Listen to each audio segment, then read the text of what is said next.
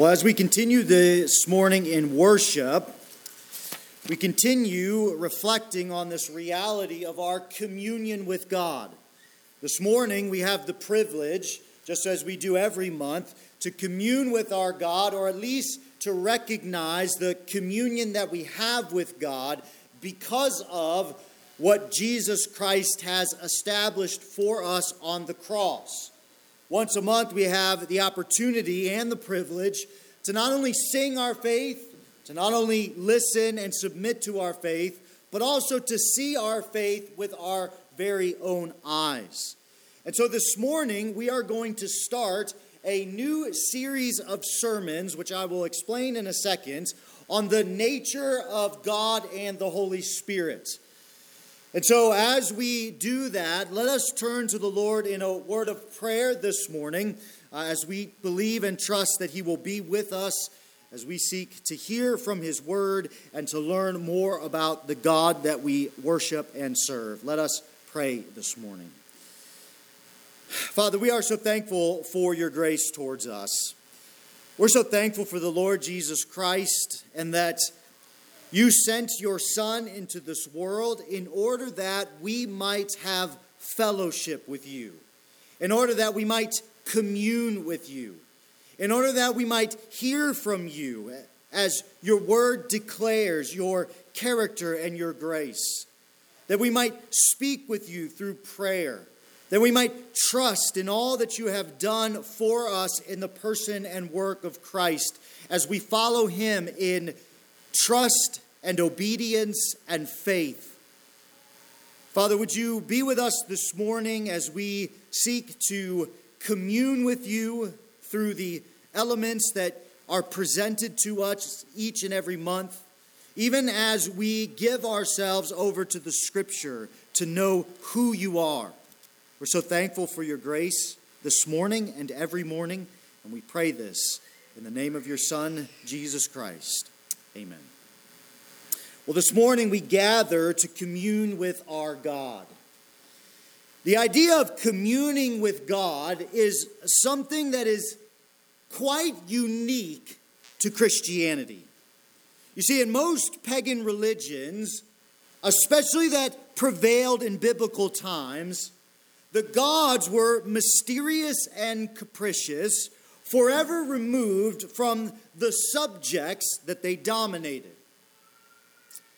The close relationship that the God of Israel had with his people set apart the Jewish religion from all other pagan religions that surrounded it.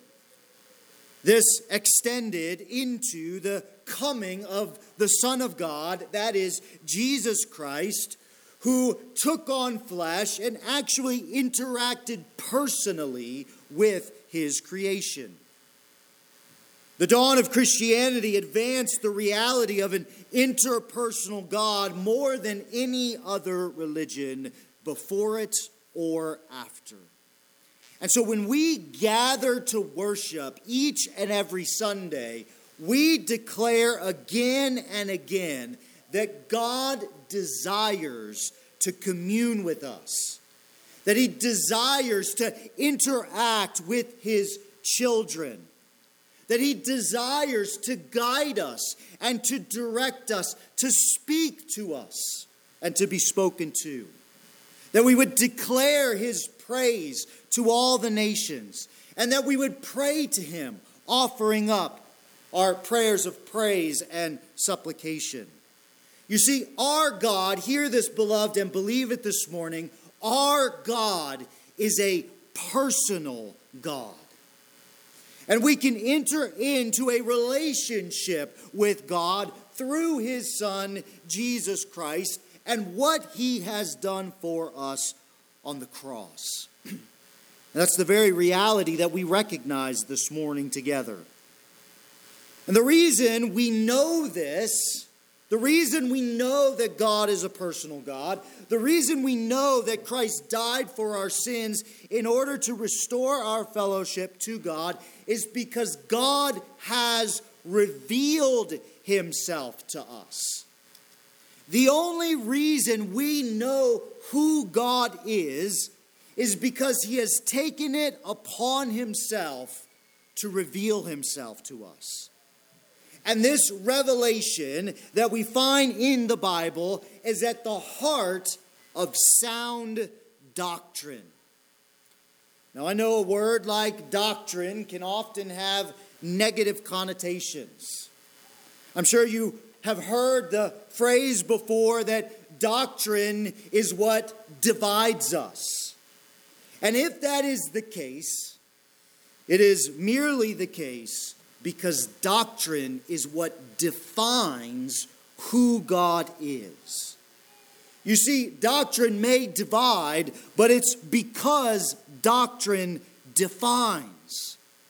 Our doctrine, our teaching, reveals exactly what we believe about who God is, or rather, how God has chosen to reveal himself to be.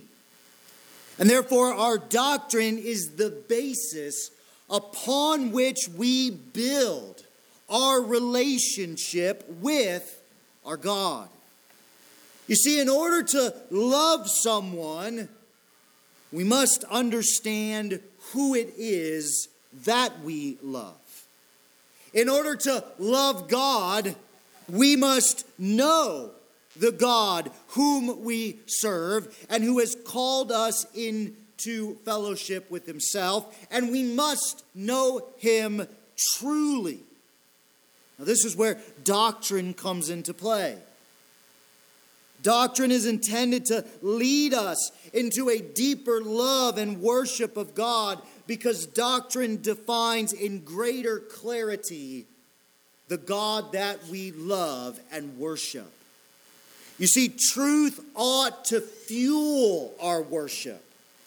Theology, or what we know about who God is as he has revealed himself in the Bible, ought to spark in our hearts a deeper and greater love and appreciation of that God. You see, we should not study the Bible just for study's sake. We shouldn't study systematic theology just for study's sake. We shouldn't read our devotionals in the morning just for reading's sake. We shouldn't pray with God in our closets just for praying's sake. We should do all of these things because they lead us into a deeper understanding of God and therefore a deeper relationship to God. John L. Dagg, in his Manual of Theology, said this, and you can find the quote on the bulletin in your insert. He says, "The study of religious truth ought to be undertaken with a view to the improvement of the heart. When learned, it ought not to be laid on the shelf as an object of contemplation, but it should be deposited deep in the heart, where its sanctifying power ought to be felt. To study theology for the purpose of gratifying curiosity is an abuse of what ought to be regarded as most holy." You see, our doctrine defines who we believe God to be so that we can love and worship him more thoroughly and more correctly. If you're filling in the blanks in the insert in your bulletin, let me say that again for you so that you can get all those blanks. Doctrine defines who we believe God to be so that we can love him and worship him more thoroughly and more correctly. And so instead of that common mantra, doctrine divides, I pray that we would rather be characterized by the mantra, doctrine defines. And so the question that we are always striving to answer as believers in Christ and even as human beings is, who is this God that we commune with? Now, we believe here at Berean Bible Fellowship Church that God whom we commune with is defined in the Bible.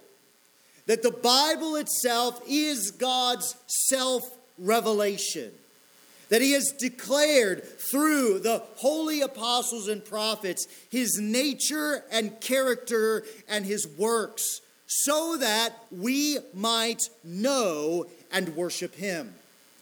And we further believe here at Berean Bible Fellowship Church that our articles of faith have faithfully summarized the teaching of Scripture so that we might understand who God is in a more systematized or categorical fashion.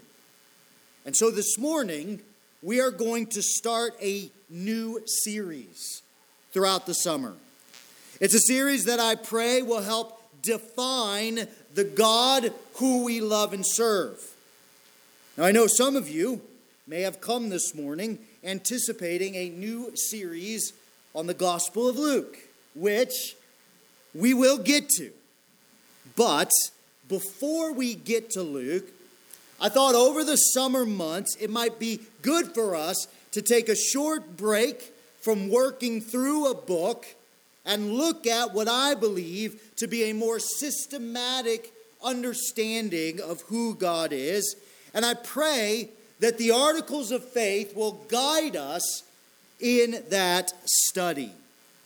And we spent a lot of time in 1 John defining who Jesus Christ is. That is the second person of the Trinity, both the Son of God and the Son of Man. And since we spent so much time defining Jesus Christ, I thought it would be a good opportunity to also take some time defining who God the Father is, as well as God the Holy Spirit. And so through the rest of the summer, that is what we will do. We will spend several weeks looking at what most systematics call theology proper, or the study of God the Father. And then we will finish off our summer months by looking at pneumatology, or the study of the Spirit. And I pray that our articles of faith will help us in this endeavor. You'll notice in your bulletin insert that you have two of our articles of faith. And they're where the articles of faith start in their treatment of the Godhead. What we see in Article 2-1 is that the articles of faith define for us what the Trinity is. Notice it with me in your insert in your bulletin. It says there are three persons in the Godhead: the Father, the Son, and the Holy Spirit.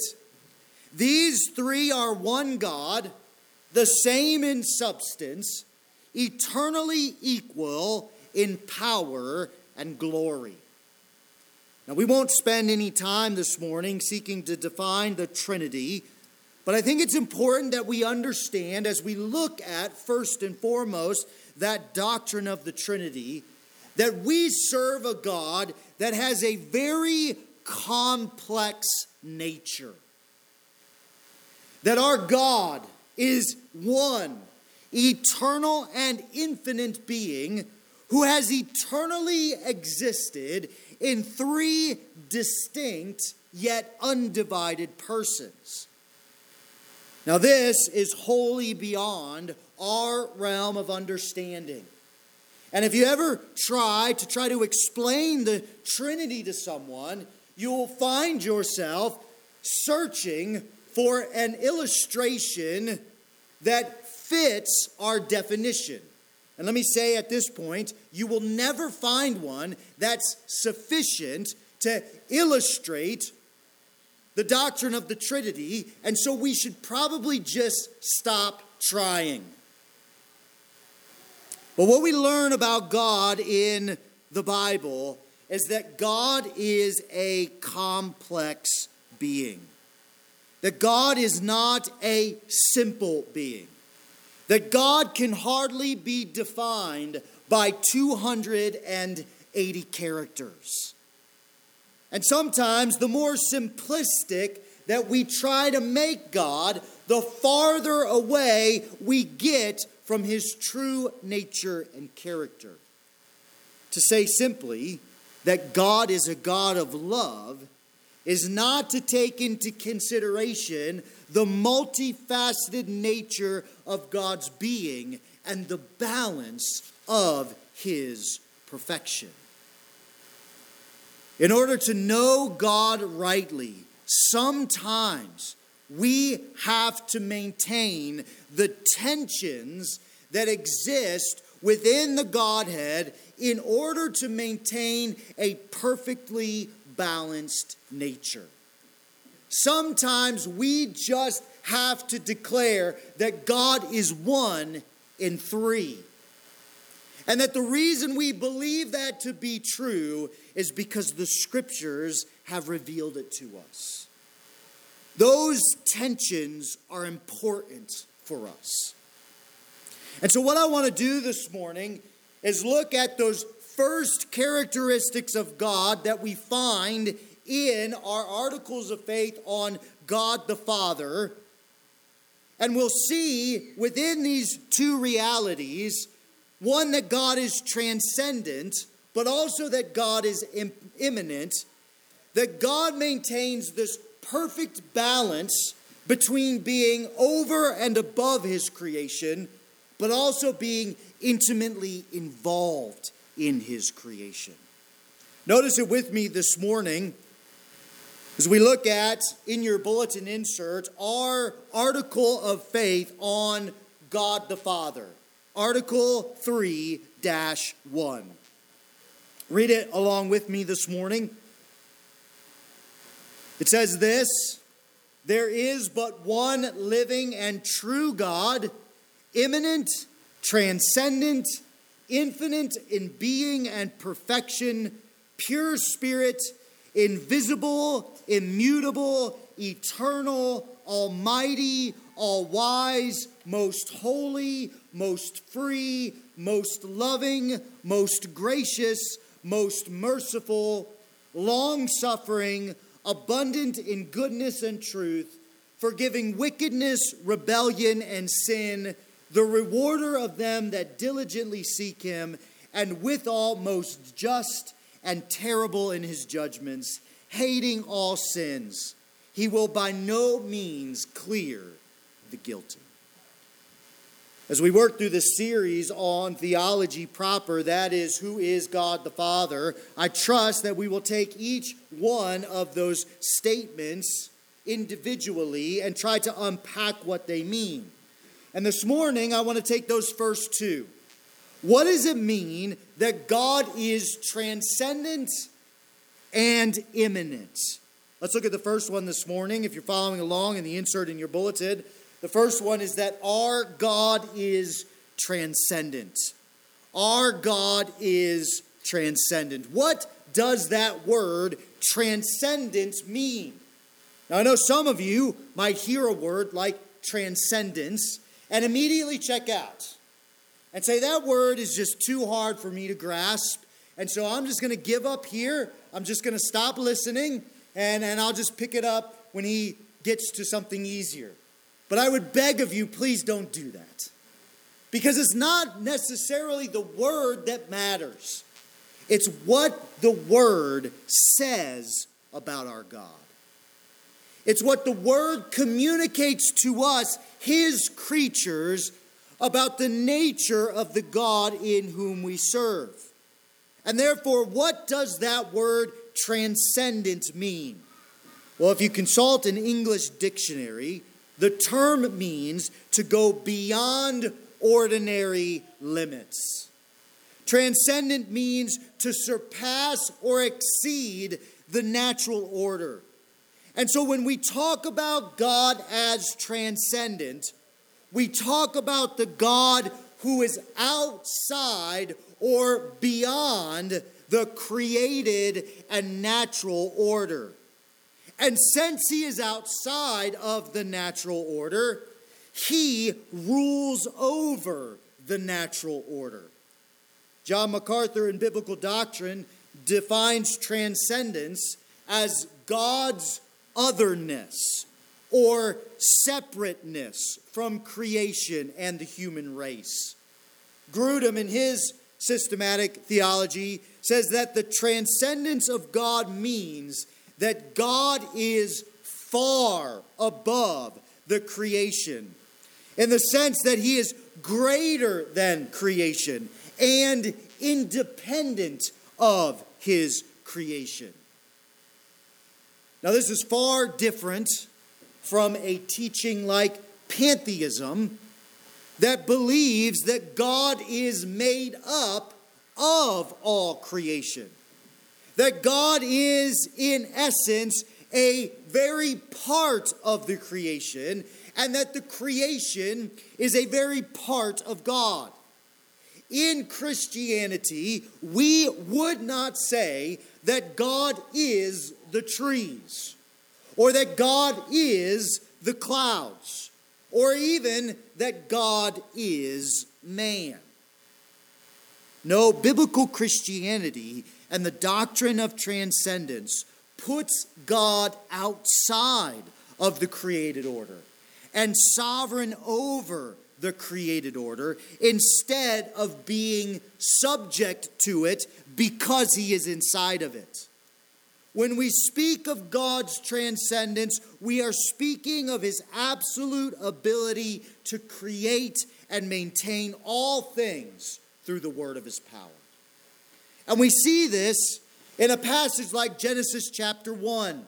If you have your Bibles, I invite you to open up to the very first book, very first chapter of the Bible, Genesis chapter 1, verses 1 through 3, where we see this reality of transcendence revealed to us in Genesis chapter 1. I'm sure many of you are familiar with it, but this morning we read in Genesis chapter 1, verses 1 through 3, that in the beginning God created. God created the heavens and the earth. The earth was without form and void, and darkness was over the face of the deep, and the Spirit of God was hovering over the face of the waters. And God spoke and said, "Let there be light," and there was light. You see, in the beginning, God created. God created trees and mountains. God created valleys and streams. God created birds and beasts. God created the snakes that slither on the ground and the fish that swim in the sea. He created the clouds and the rain, the wind and the waves. And yes, he even created men and women. And since God created all these things, then he is by necessity separate from them and sovereign ruler over them. Notice what Psalm 135 says, which you can find on the insert in your bulletin. The psalmist declares in Psalm 135, verse 5, "For I know that the Lord is great, and that our Lord is above all gods. Whatever the Lord pleases, he does in heaven and on earth, in the seas and all the deeps. He it is who makes the clouds rise and the end of the earth, who makes lightnings for the rain and brings forth the wind from his storehouses." God is over his creation, and therefore he is separate from his creation. Now we can see this truth illustrated in a very small way in the world around us. God is separate from his creation, just like a table is separate from a carpenter. You see, a table may reflect a carpenter's skill and creative genius, but it is wholly outside of his person. A table and a carpenter are not one and the same. A table is not an extension of the carpenter, as if the table were an arm of the carpenter or a leg of the carpenter. No, a carpenter literally stands over and above his work and determines its usefulness, much like God stands over and above all creation and therefore determines its usefulness. Beloved, we are God's creation, and therefore God determines what we are and what we ought to be.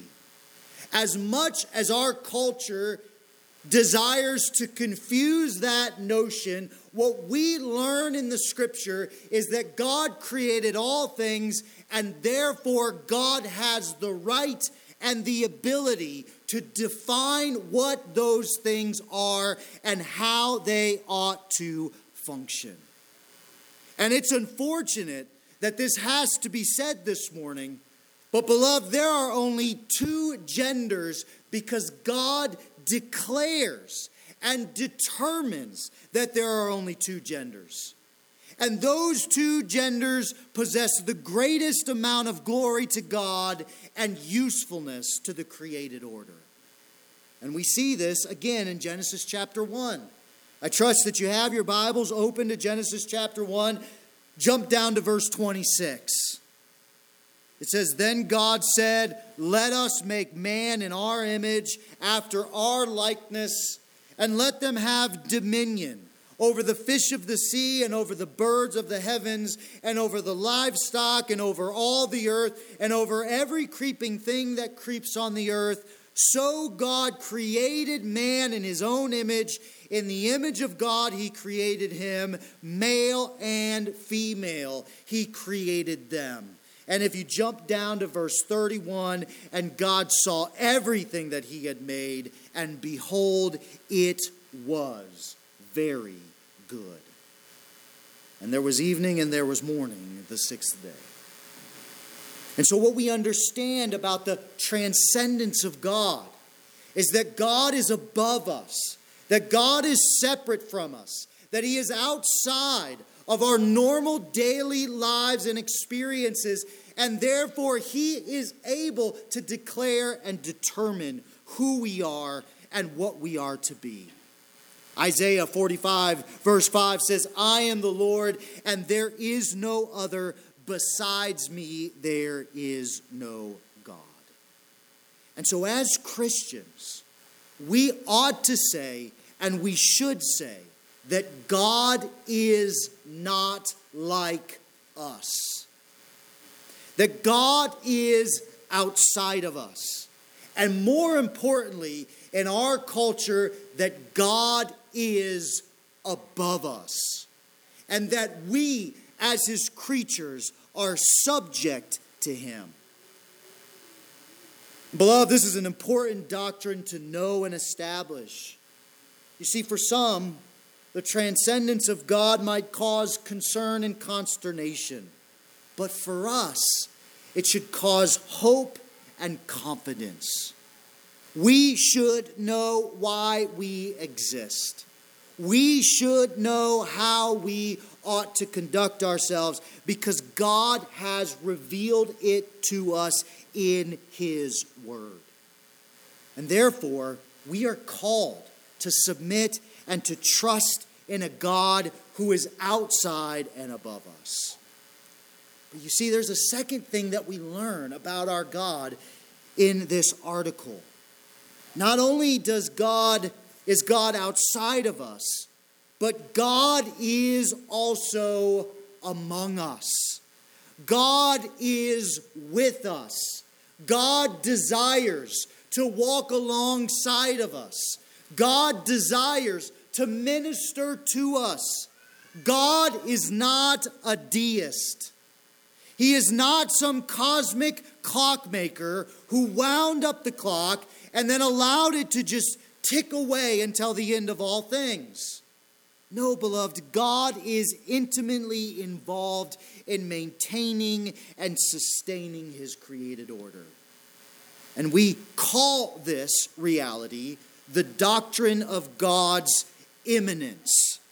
If you're following along again in your bulletin insert, the two things that we learn about God, the tension that exists between our great God, is that God is both transcendent and our God is immanent. Our God is immanent. The Articles of Faith, chapter 3, verse 1 says, "But there is one living and true God, immanent and transcendent." If we did not have the doctrine of immanence to stand alongside the doctrine of transcendence, then God would be aloof and uninterested. There would be no such thing as communion, because we would not have a God interested in communing with his creation. Now, this was often how the pagan religions depicted their gods in their writings. The gods were those who had much better things to do and much higher concerns than the affairs of men. And maybe those gods could be allured by gifts and sacrifices, but in most Near Eastern mythologies, the gods were off fighting some epic heavenly battles and didn't have time to meddle in the affairs of men. Beloved, we see something like this, similar in that idea of agnosticism, that God cannot be known, that God has not revealed himself, that God would rather stand aloof and let us decide and determine who God might be. But beloved, we do not have a God like that. We have a God who certainly is above all things, but we also have a God who is among us and desires to be with us and therefore has revealed himself to us. God's immanence teaches us that God is everywhere present with his creation, that God is near to us, that God is intimately involved in maintaining the created order and directing all things and even our individual lives to his glory and our good. Job chapter 12 verse 10 says, "In his hand is the life of every living thing and the breath of all mankind." God is actively maintaining the life and breath of all living things. And we see this in a passage like Acts chapter 17, verse 24 through 25, which you can find on the insert in your bulletin. Acts chapter 17, verse 24 says, "The God who made the world and everything in it, being Lord and of heaven and earth, does not live in temples made by men, nor is he served by human hands, as though he needed anything, since he himself gives to all mankind life and breath and everything." Colossians chapter 1 verse 17 says, "And he is before all things, and in him all things hold together." Again, Grudem says that the technical term used to speak of God's involvement in creation is the word immanent, meaning remaining in creation. The God of the Bible is no abstract deity removed from and uninterested in his creation. The Bible is the story of God's involvement with his creation, and particularly the people in it. Hear this, beloved, and believe it this morning. God is committed to the created order. God is committed to you and to me. And we see this commitment in God keeping his covenants to 1,000 generations. God making a promise in Genesis chapter 3 that he keeps in the coming of his Son, Jesus Christ. God is intimately involved and desires to know and be with us in the midst of our hardship and our sufferings. God condescends and he enters in to each one of our lives as we go about our own daily responsibilities and hardships. And sometimes this is easy for us to forget. Sometimes we look around as if God is nowhere to be found. But beloved, let me assure your hearts this morning that God is always around. That might instill fear into your hearts, and it ought to, but it ought also to instill confidence in your hearts. Because God never leaves you nor forsakes you. And so if you are here this morning and you are in the midst of a trial or suffering of some nature, know and understand that God is both sovereign over it, but he is also in it with you. Psalm 34 verse 18 says, "The Lord is near to the brokenhearted and saves the crushed in spirit." Psalm 147 verse 3 says, "He heals the brokenhearted and binds up or dresses their wounds." Just like a loving father or tender physician delicately tends to the hurts of those in his care, so God meets us in the midst of our lives and our suffering and our hardship, and he ministers to our needs.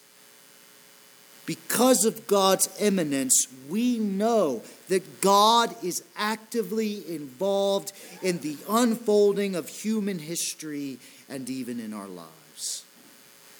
And that, beloved, he does, even as Romans 8:28 says, he works all things together for good for those who love him and are called according to his purpose.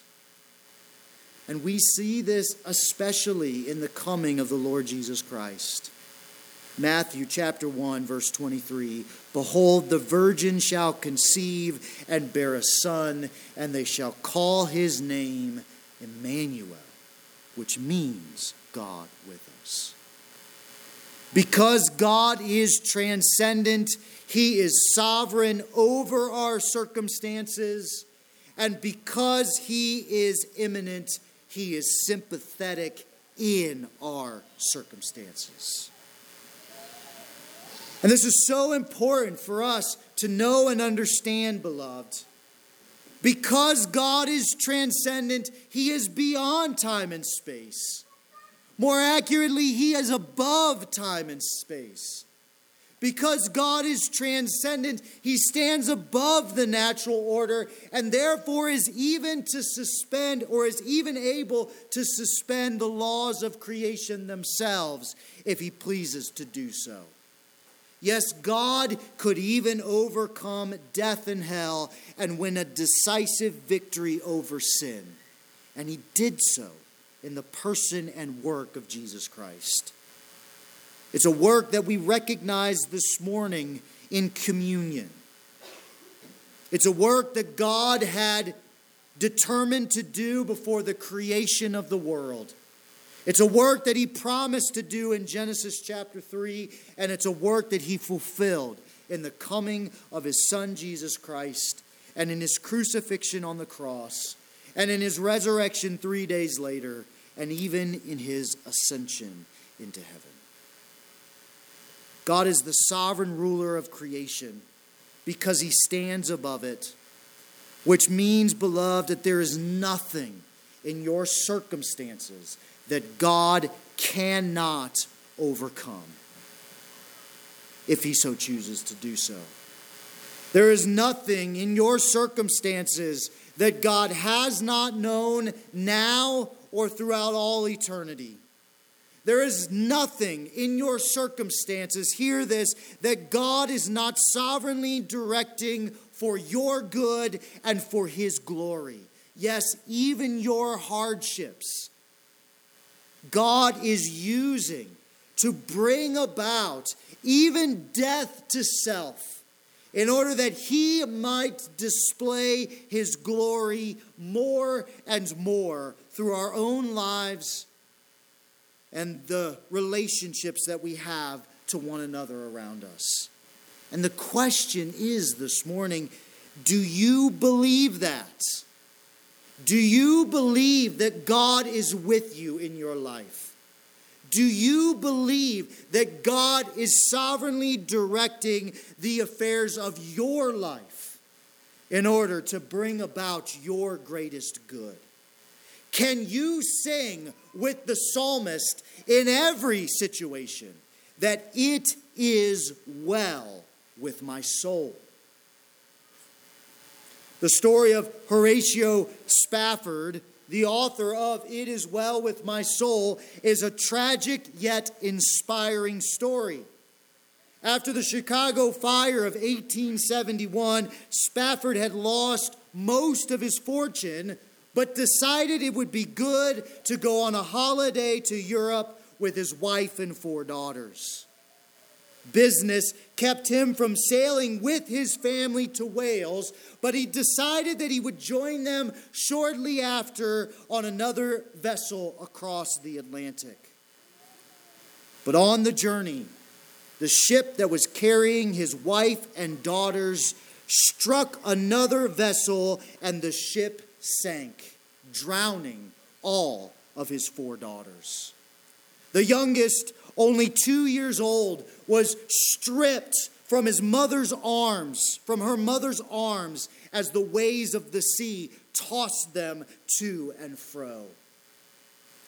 And when his wife, Anna, sends the telegraph back, she begins it by saying, "I alone was saved."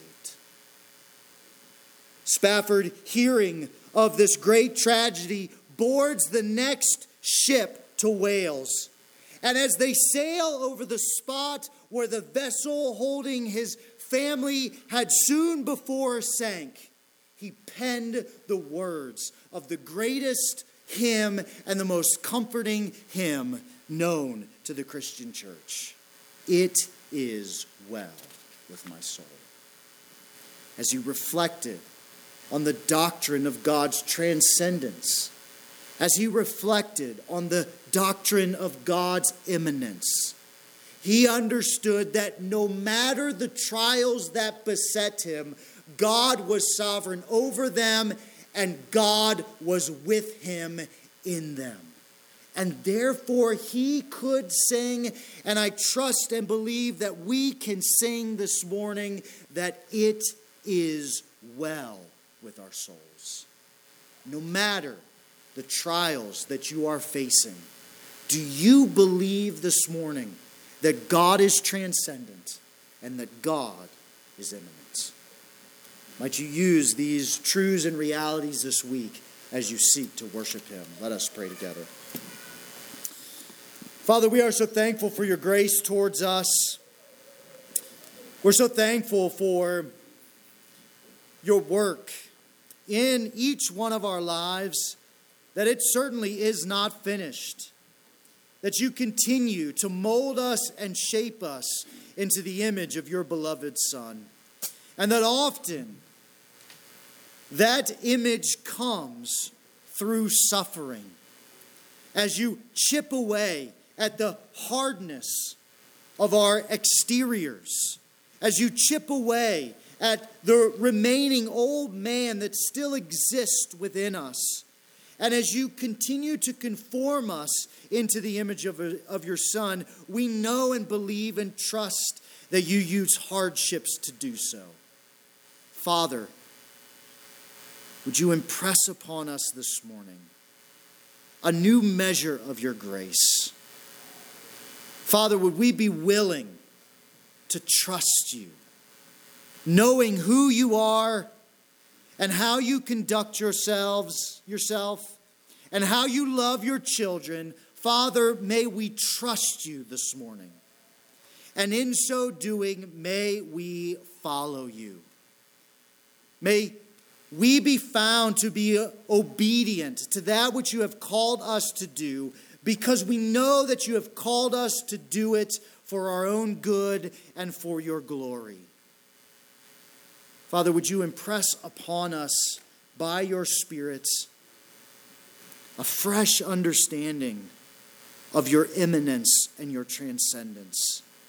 And Father, even as we partake of communion this morning, would we be reminded afresh of that very transcendence and immanence that sent the Son, Jesus Christ, into this world in order that he might die for those who believe, that he went to the cross and he bore the penalty for our sin, even as we repent and trust in him. Father, would each one of us this morning give ourselves over to the reality of your salvation found in your Son, Jesus Christ. We're so thankful for it, and we pray this in your name. Amen.